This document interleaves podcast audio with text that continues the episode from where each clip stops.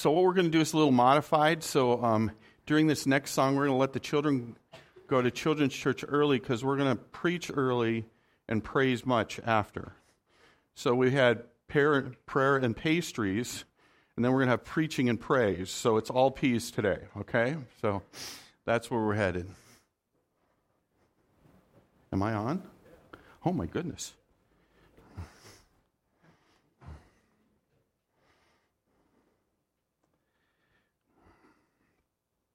You know, um,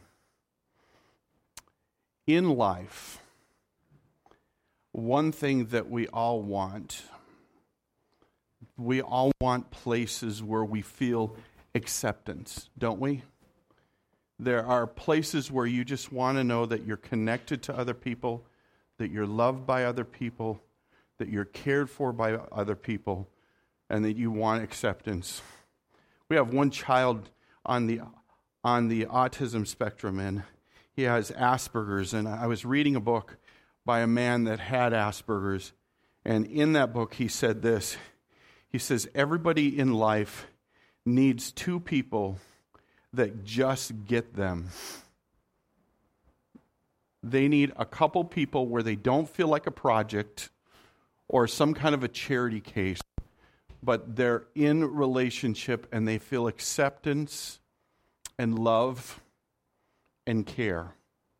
Every one of us wants that. Is that fair? Every one of us wants that space where we feel that. When Jesus Christ preached his very first sermon, that is recorded in the book of Matthew, he started by talking about what it would be like to be in a relationship with God Himself where you felt acceptance. And he kind of framed it a little differently. He said, Favored is the man, or blessed is the man. These are the kinds of people that experience God's acceptance and he described them in these things that are famously called the Beatitudes. But I want to look at them just a little different today as we kind of think about this concept that there are certain things that only God can do. Last week we talked about the fact that only God can light a fire in his people and in his in a community so that many people come to him. That's not something that we can do. Now, naively, men good godly men have tried to distill what are the ideas that make these things happen. But there's only one Billy Graham, right? There wasn't seven Billy Grahams. Before him, there was only one Billy Sunday, and before him, there was one on D.L. Moody. There was only one of these kinds of people. And once again, we're praying that somehow miraculously God can do this. But there's other things that only God can do. And there are other things that sometimes we're looking all kinds of other places to experience it. And in the process of it, we become disingenuine to ourselves and we become something that we're not. In the process of trying to experience acceptance, have you ever tried to remake yourself just a little bit to be someone that you thought they wanted to love instead of being the person that you are?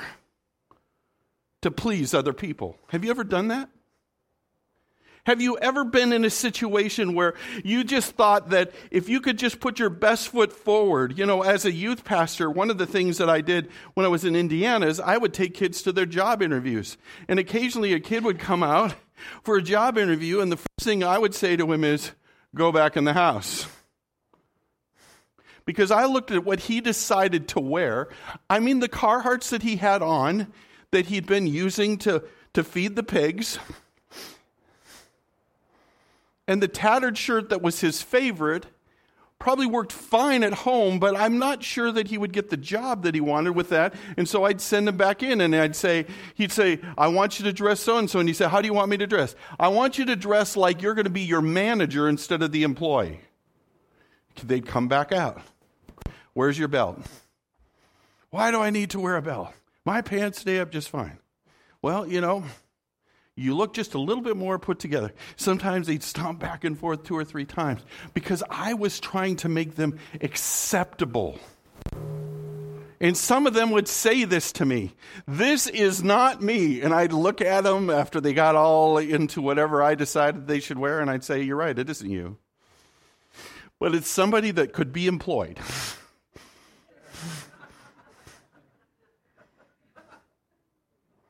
we can naively buy into this idea with God.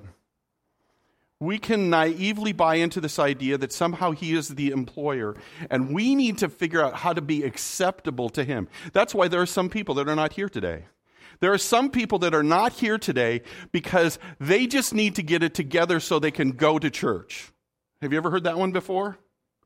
Well, you know, I, would like to go to church, but they naively believe that we who are here have it all together. Isn't that funny? And there's just no way they could fit in with us because, quote, they don't have it together yet. So here's Jesus. He's going to talk to his disciples. The word tells us that he's beginning to gather crowds and he's beginning to teach truth. And the first recorded sermon that we have in him, he starts by explaining to the crowd what God wants to bless. What is acceptable to God? What would gain his favor?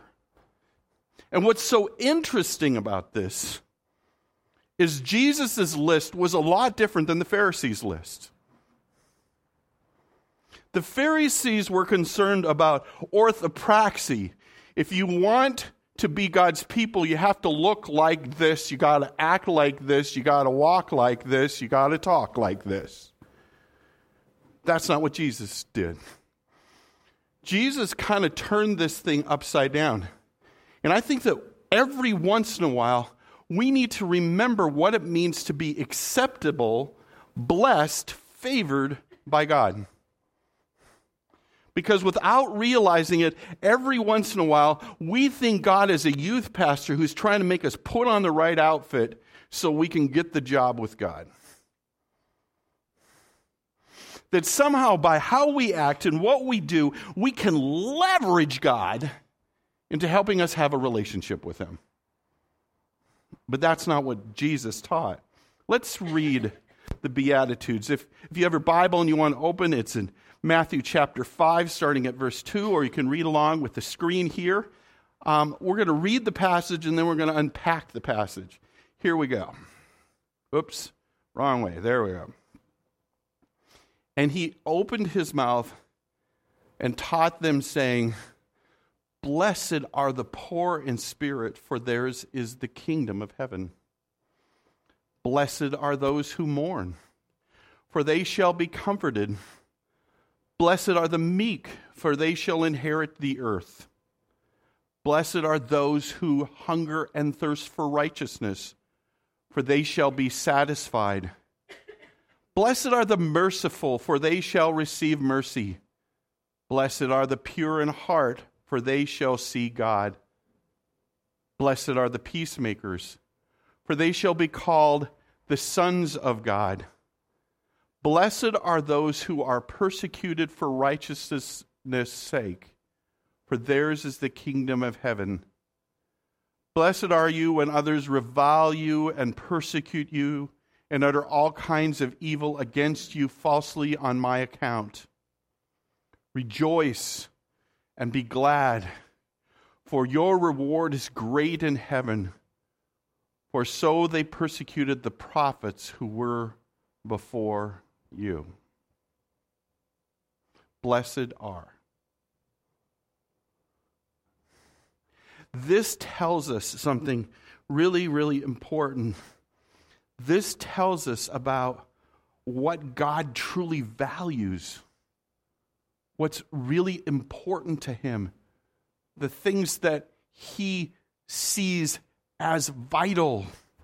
You know, over and over again in the world today, in every self help book, in every TV show about somehow making you a better person, they're creating a list of things that you're supposed to be. You're supposed to have high self esteem, right? That's what you're supposed to have. You know, you're supposed to be a go getter.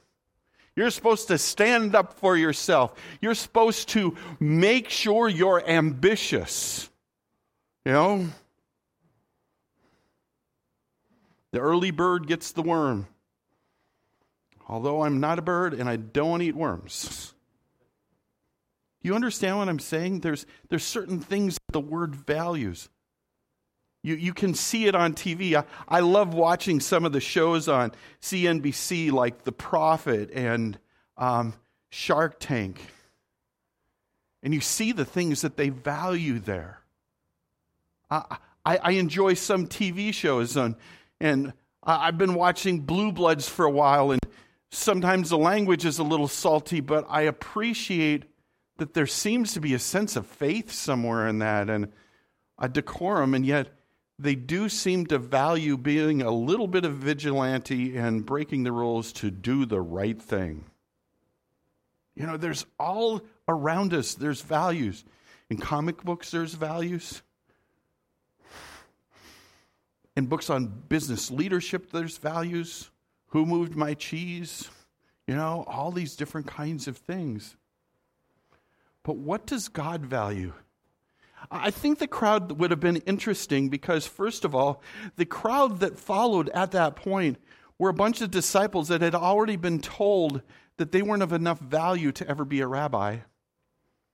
And all of a sudden, this teacher comes in and he includes them, even though they're fishermen and tax collectors and sinners and working class people. And, and you think about the fact that Jesus would sometimes attract a crowd, and I'm thinking, why aren't they working? Have you ever thought that? And so some of the people that Jesus attracted sometimes might not have been the creme de la creme as we would value it today in our society. But he sat down with this group of people. They've already watched him somehow be different and he sets God's value system for what's important to him. And he starts it with the words Blessed are, favored are, accepted are. So let's take a look at the list. Blessed are the poor in spirit, for theirs is the kingdom of God. The poor in spirit the spiritually needy, the ones that realize that they don't completely add up, that something is missing, that they need something else. You know, that's something that God favors. He favors us when we are needy. That doesn't exactly look like something we want to put on our recipe, May, does it? Somewhat dysfunctional, quite a bit broken. And yet, favored by God are people who are poor in spirit, that are spiritually needy people. Isn't that amazing? Do you ever feel just a little bit spiritually needy? You know, I, I used to have this naive idea that eventually you get it together, and all God does is says, Oh, no, I got to explain to you, you're still needy. but only God can value neediness. Isn't that cool? Doesn't that comfort you a little bit? That you don't have to man up and be something, that you can be nothing, you can not have it together, and God's okay with that?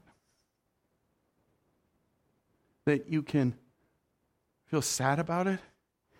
He makes a promise to the spiritually needy. He says, they have an entrance into the kingdom.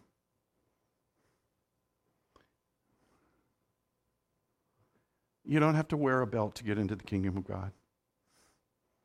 You don't have to look like a manager.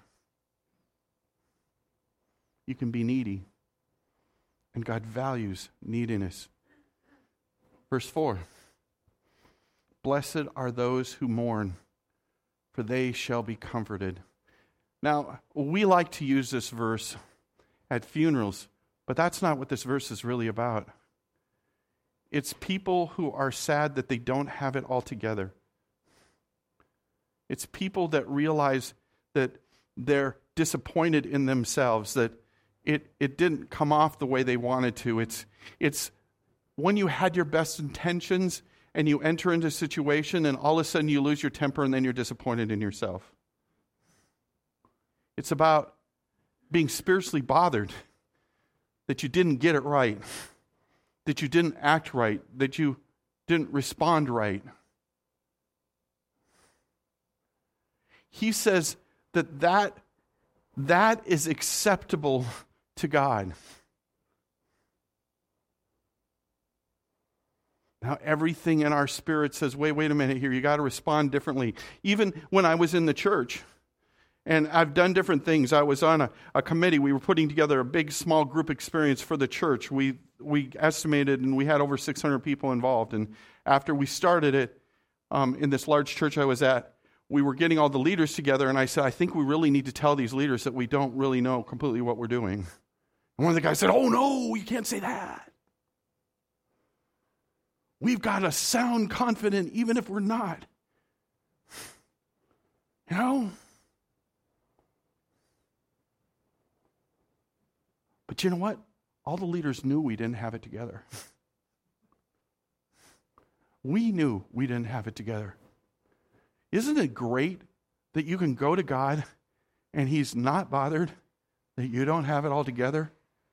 and he's okay with the fact that you're needy and that you're bothered by things and sometimes emotionally you're just emotionally wrecked god will never look at you and say big boys don't cry he won't do that god won't look at you and say well take a lap get it together and then we'll talk god doesn't do that it's acceptable to God, favored of God, blessed of God, to be spiritually bothered. Why? What does He promise? He promises comfort. Some of you have been in situations where you've uh, desired to be honest with somebody else and tell them how you really feel, and, and their response was not like God and you didn't feel comforted, you felt lectured. Have you ever had that experience? Or they explain the obvious to you. I always hate that one the most. You know? Sounds like you don't have it all together. Yeah. But in God's value system, it's okay to mourn and be spiritually bothered because He desires to bring you comfort. You see, some people really mess up here because they don't realize that God wants to give them comfort. So maybe they're honest with God, but then they go somewhere else to find their comfort. Be it as simple as a television show or a Snickers bar. But in God's value system, it's okay to be spiritually bothered. In fact, I think that there's an awakening that takes place in the life of a believer that as you continue to grow, more things bother you. Think about Jesus. Jesus wept over things. They really bothered him. Uh, that has been one of the byproducts of rest that has been hardest for me. In the moments where I haven't just sought to keep on moving on and doing another thing, and, and there's been this pause, sometimes all that God has shown me is, is more problems and more things that hurt his heart that should hurt my heart. And then I immediately think I have to do something about them because I'm a fixer. I'm a guy. That's what I do. And all God wants me to do is be bothered so he can comfort me. Verse 5 Blessed are the meek, for they shall inherit the earth. There is no book on leadership that says this, is there? Blessed are the meek. What does it mean to be meek? Meek means to have strength or have power and be willing to limit it. That's what it is. Meekness is about submission. It's a willingness to say, God, what's going on? I don't understand. What, what are you trying to do? It's, it's that willingness to say, um, even though in what strength I think I have, I would like to assert myself in this direction, I am going to trust Um, trust God more?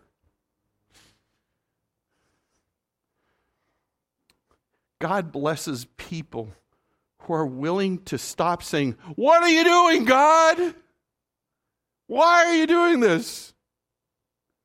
And our willingness to say, What are you about, God? I have no idea. I'm very comfortable and I'm somewhat anxious.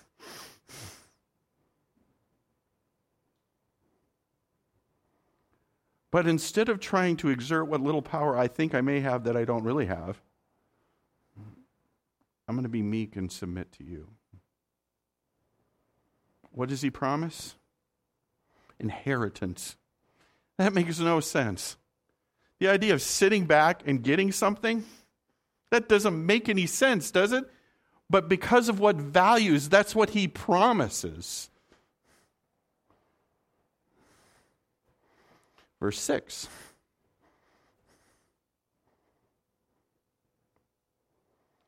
Blessed are those who hunger and thirst for righteousness, for they shall be satisfied. This one I had to really think about for a while because sometimes the reason you hunger and thirst for righteousness isn't because you ate the right thing, it's because you regret that you didn't eat the right thing. It's this growing sense in our spiritual life that there is a fullness that can be ours, but there is an emptiness that we're experiencing, and we're trying to fill the emptiness. This community has odd ideas for filling the emptiness. Spend a whole bunch of money on a hotel, and you'll feel full. Drink a better liquor, and you'll feel full. Eat more expensive food, and you'll feel full. You know, the most unsatisfying meal I've had since I came here was really expensive. Big plates, a little bit of food. But God starts building this longing inside of us. And it's because we're favored. And some of you are bothered by it because you don't want to feel empty. You want to feel fulfilled, okay? And that is different. Sometimes we feel the hunger and we have to say, God, I'm hungry. There's something inside of me that feels empty, that there's this need. How are you going to fill it? When Nancy and I were dating, and even when we were first married, occasionally there wouldn't be a lot of food in the house and we'd get the munchies. And I'd say, I'm hungry. You hungry? And she'd go, Yeah. So then you'd go through the list, right? Sweet or salty? I'm thinking salty. Crunchy or chewy? You know, you, you kind of go through this list. And I think that sometimes we, instead of having that conversation with ourselves or with our mate or somebody else, we need to say, God, I'm thinking I'm hungry here. Is this a spiritual longing and I think it's a stomach growling? And God, what do you promise to me today? You promise me that they shall be satisfied. You know, God has a Thanksgiving meal planned for us where we need to wear stretchy pants.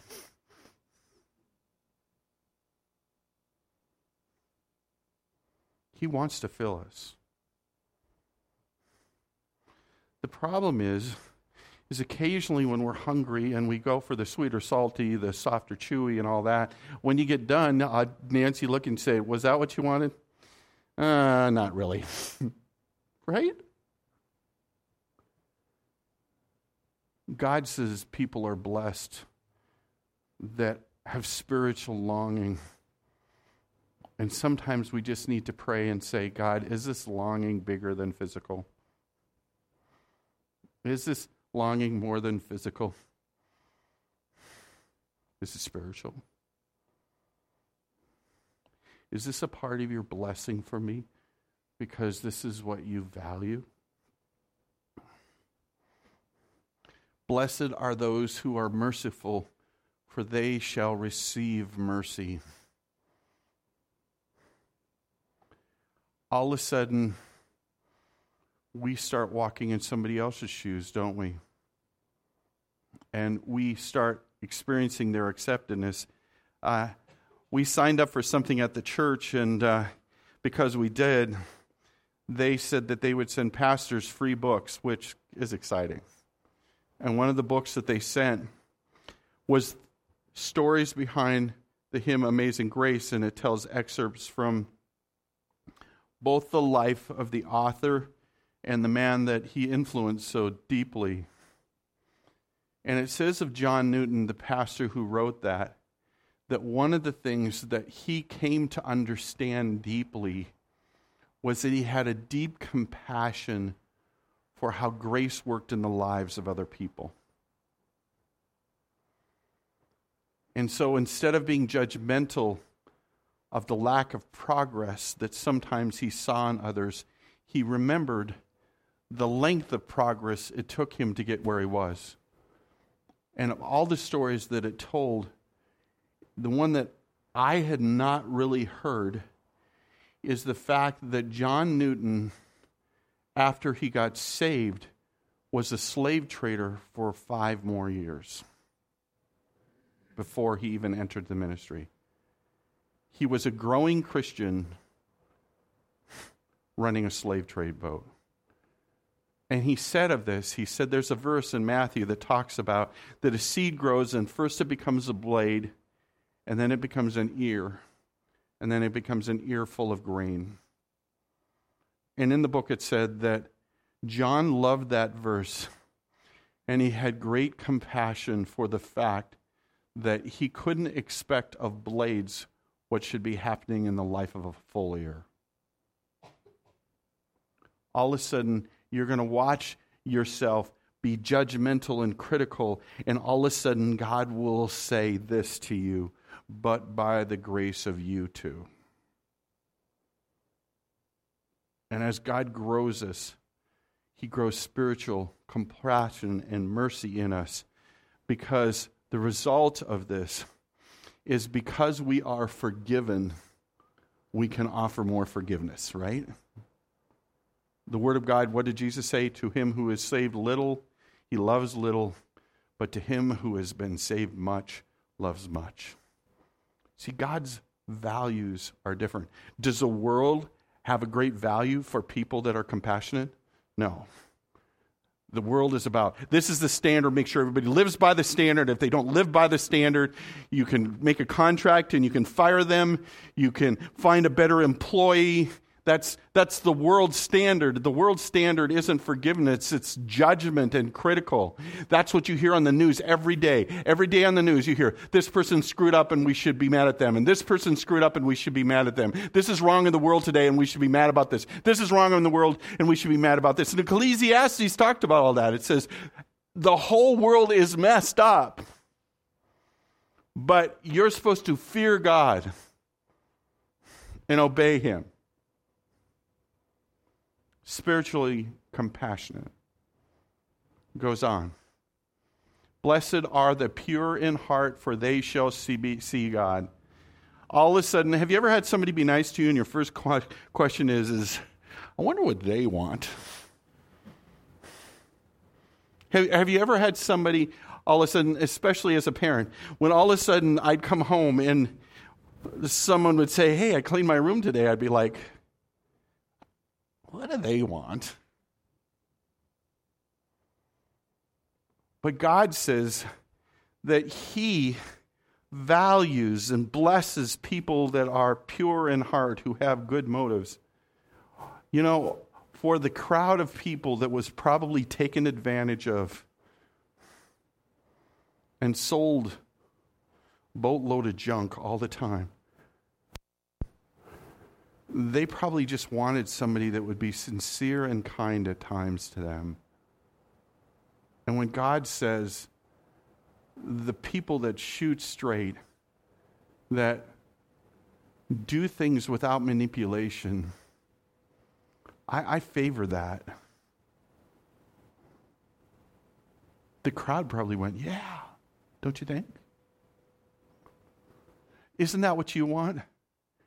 Don't you want people that aren't just trying to figure out what you want, but just love you and are honest with you and compassionate and they're spiritually motivated and that's the only way that this can change in us because uh, to be honest with you if you don't have jesus you are always going to be somehow manipulating things. That's the reality. Our tendency is to try to take care of me that's why in the second commandment it says we're supposed to love other people how? As we love ourselves because we know how to love ourselves. So if you would apply that to somebody else we would appreciate it right? The spiritually motivated get to see god. They get an audience with god. Isn't that cool? You know? They get an audience with god I have a cousin that tr- travels in some of the circles in Nashville, and occasionally when we lived in South Florida, he'd get me tickets to a concert, but he'd do more than give me tickets to the concert. He'd get me backstage passes. So I would have an audience with Casting Crowns, or an audience with Michael English, or an audience with different people that he was traveling with at the time. I'd get to meet them he's saying that the pure in heart get a backstage pass to hang out with God. And that's a great value. In this world where sometimes you feel devalued and excluded and outside the inner circle, God's saying that your heart is the backstage pass to your relationship with Him. Blessed are the peacemakers, for they shall be called the sons of God. I call these the spiritual go betweens. Those people that are willing to say, I've experienced God's peace. This is what God's done for me. I'd like you to experience and introduce you to my friend Jesus. And every once in a while, you find yourselves in the middle. Have you ever found yourself in the middle in relationships? And the thing you say is, I just want out of this. I've been, even in Christian circles, I've had people come up to me and say, Now, you know, this is how I'm not going to be a peacemaker. I'm, I, I just want you to know that I value both of you the same, and, and I can't take any sides, even though you've put me in a position of leadership and asked me to make a judgment. Uh, I'm not going to be the go between. We've all experienced that kind of thing where we just kind of feel disenfranchised, right? All of a sudden, he's saying something completely different. He's saying that those people who are willing to be the go betweens. Now, I got to be honest with you. John Stott says that these things are grow, that grow from each other. You can't start with peacemaker. You've got to understand all the other things that God values. And in the process of it, all of a sudden, because you've received mercy and you give mercy, all of a sudden now you're willing to be a peacemaker. And what is the goal there? It says that we're going to experience adoption. Instead of being disenfranchised and, and not included, we are going to be included. We're going to be in the inside, in the core, at the center. We're going to be allowed in. When I was a college student, I loved to play a game called Rook, and at Moody, we were allowed to use real playing cards at that time, but we could use these Rook cards. And I grew up playing this game with my dad, and I loved this game. And there was this group of guys that played it every Thursday night. And I would just go and first just kind of stand around because I didn't even really care about the guys. I just liked Rook. And I wanted to play. But as I got to know them, and they would say something funny, and occasionally I would say something funny, and and next thing I knew, one night one of the guys threw down the cards and said, "I need to go study." And and one of the guys said to me, "Jim, you ever played rook?" "Oh yeah." "You want to play in?" "Oh yeah." There was something about being included that was so powerful. I want you to know that if you are God's, you're included, you're adopted, you're in, you're accepted. There's a place God gets you. Isn't that cool?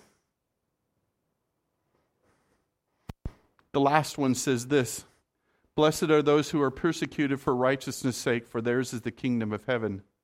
Goes on and said, Blessed are you when others revile you and persecute you and utter all kinds of evil against you falsely on my account.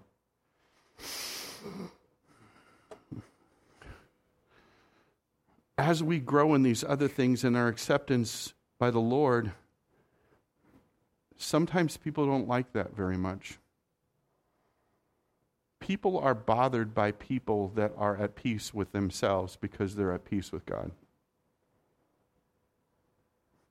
Somehow, without realizing it, you're shedding light on their lives and they don't like it. And so their response sometimes is ugly. We live in a world that is speaking out against bullies all the time, but is full of bigger bullies all the time, doesn't it?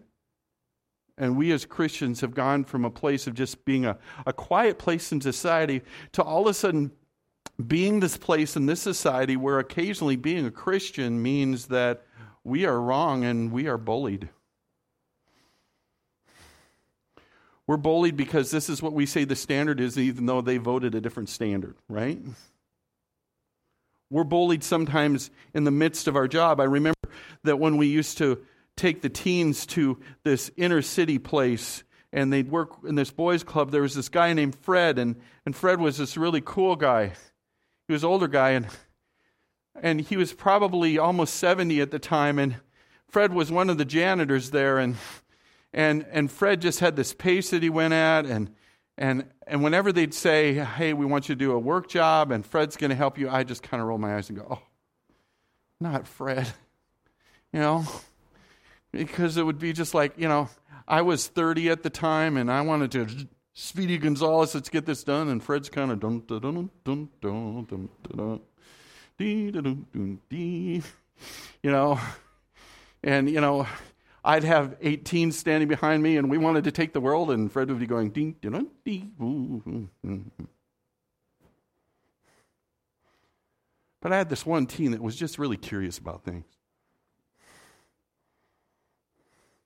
So him and Fred were working together, and he just looks at Fred and he says, Fred, what's your story? Why are you here? He says, Well, we decided to stay in the community. My wife is one of the doctors at Pacific Garden Mission. And we went, wow, that, that's pretty neat. Pacific Garden Mission, if you've ever listened to Moody Radio, they have this thing called Unshackled about all these people that have been saved for the mission work there. And it's kind of like an iconic place. And his wife, wow, that was kind of cool. But my kids didn't know what that was, and so that didn't impress them. But then the guy said, Well, Fred, what do you, have you always been a janitor? He says, No. No, I used to sell insurance downtown in the Loop. Big insurance company there. And I met Jesus. And I started leaving some tracks on my desk because I wanted people to know about Jesus. I was a peacemaker, I was a go between. And uh, my firm was owned by people that didn't believe that Jesus was the Messiah. And they began persecuting me and they fired me and they blackballed me from getting jobs in the insurance industry at all in the whole town of Chicago. And so, since my wife was working at the mission, I just looked for any job I could get. And so I'm a janitor at an inner city boys and girls club.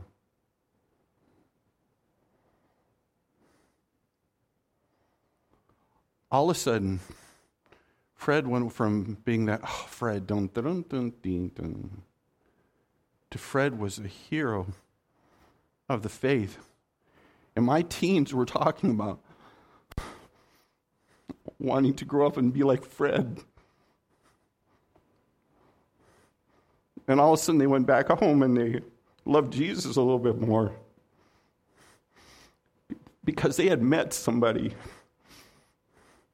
not in a book called Foxburst's Book of Martyrs and not in the annals of Scripture, but a real live human being that had been spiritually bullied, that had lost everything following Jesus.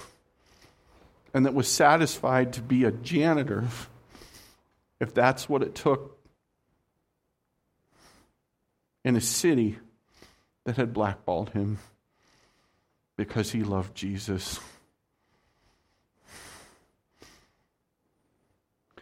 When Jesus said these words, nobody in that room knew what he was talking about yet, did they? It was so early in Jesus' ministry that probably the Pharisees weren't even bullying him yet. But he knew that we needed to understand that something that God valued, that only God values, is people who are spiritually bullied. You know, in this world full of bullies right now, this is probably the lesson we need to teach our children and ourselves, isn't it?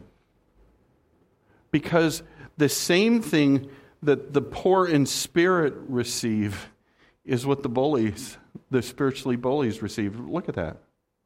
It says that they will what? Theirs is the kingdom of heaven. Go back to the first one. Blessed are the poor in spirit, what? For theirs is the kingdom of heaven, right? Isn't that interesting?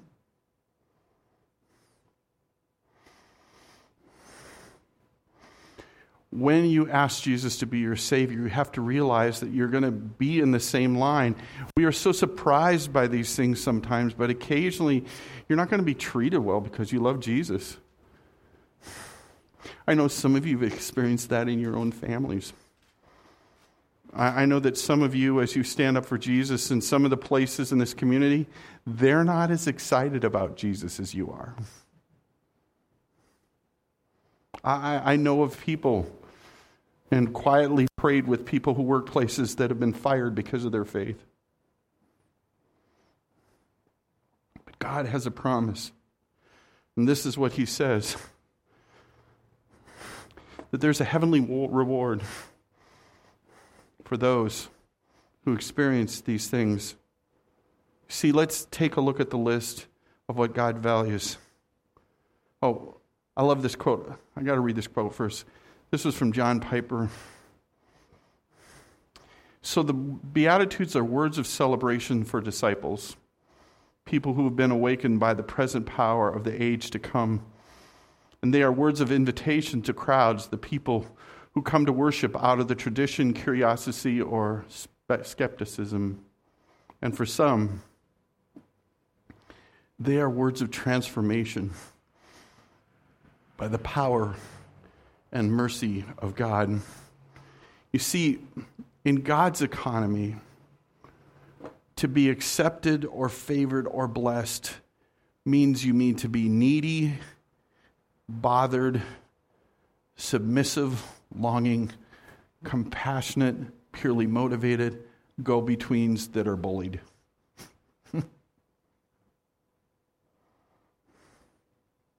and only God values those things.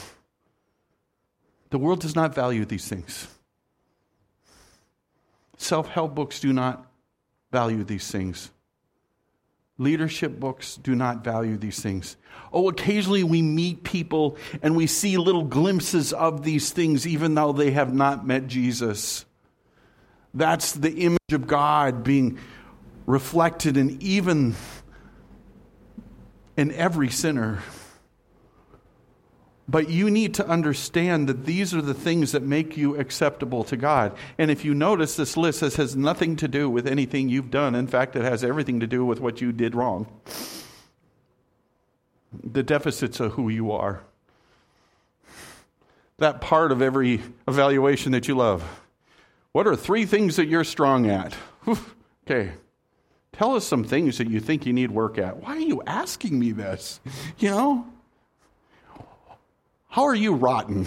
You know, that's, that might as well be the question.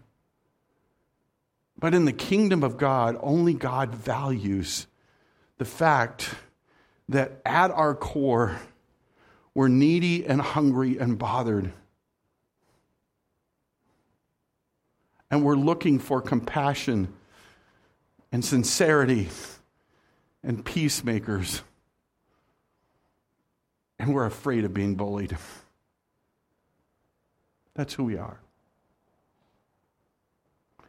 But not only does God favor these things,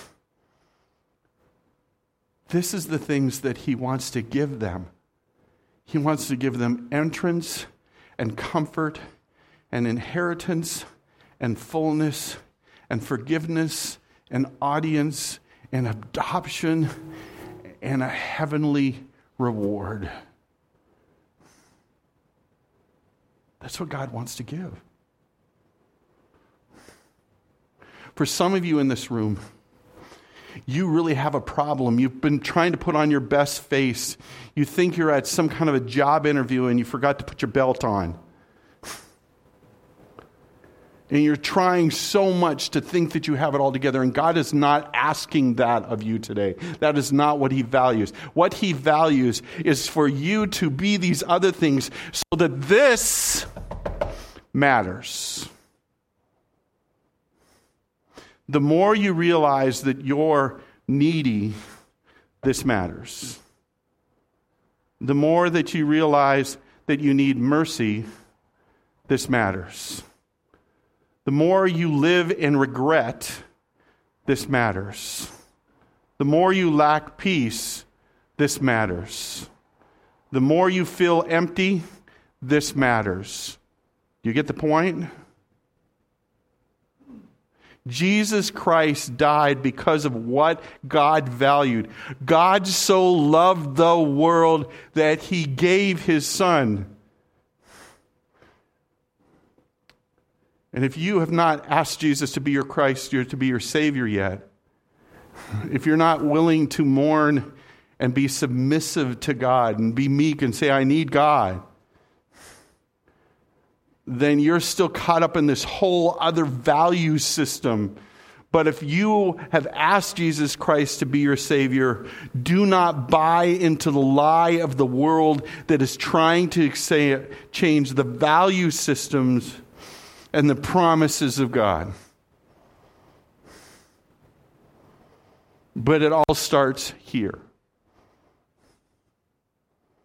If you realize you're needy, you need a Savior and you can't fix it yourself. And some of you need a Savior today. It's simple. All you need to do is ask Jesus Christ to be your Savior and ask Him to come into your life. That's all you need to do. It's as simple as a prayer saying, Dear God, please save me. Please forgive my sins.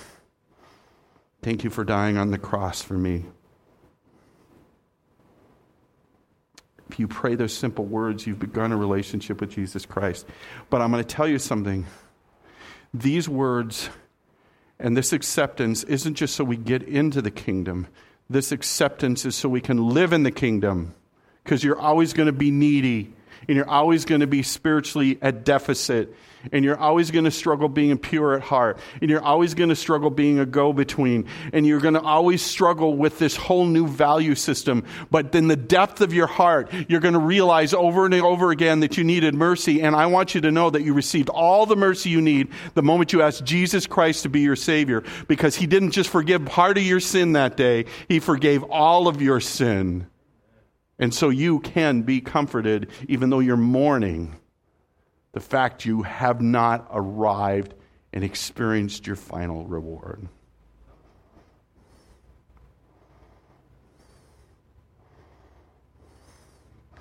We need to live in the only God. Only God can do some things that we so desperately want to happen, but only God values the things that makes us valuable. God has less issues with your humanness than you do. Because the cross changed all of that. So you can be and live differently. And there's certain days that you don't be or live differently, and so then you're going to feel really sad and he's going to you're going to say god can i help me be better and different and he says i will help you and then he will give you comfort because that's how it works Let's pray. Dear God, I thank you for all that the cross means. I thank you that when they heard your first written sermon, they realized that you were creating a value system that was so different than anything that men had twisted or conjured up to call your word. God, for today, for some, I believe that now is the day of salvation. I pray for the people here who have not entered the kingdom and have asked you to be their Savior. Pray that that would be, happen today. And for the rest of us, I pray that we wouldn't somehow lay on top of the gift of salvation the expectations of the world, but that the same acceptance that brought us into the kingdom would drive our life as your people. I pray these things in your name. Amen. I can think of no greater response to what we're talking about than communion. To remember the sacrifice of what Christ did on the cross for us. And so I'm going to ask uh, us four people to come up and for them to deliver to you the elements. Now, if you're a guest today, as long as you have a relationship with Jesus Christ, this is an open communion table, and we would be honored for you to join us. If you aren't there yet, I would encourage you to let the, pa- the plate pass. But I encourage you to celebrate with us this gift that God has given us. So if several of you will come up, uh, we'll pass out the elements. I'm asking everybody to hold the elements until everybody has received them.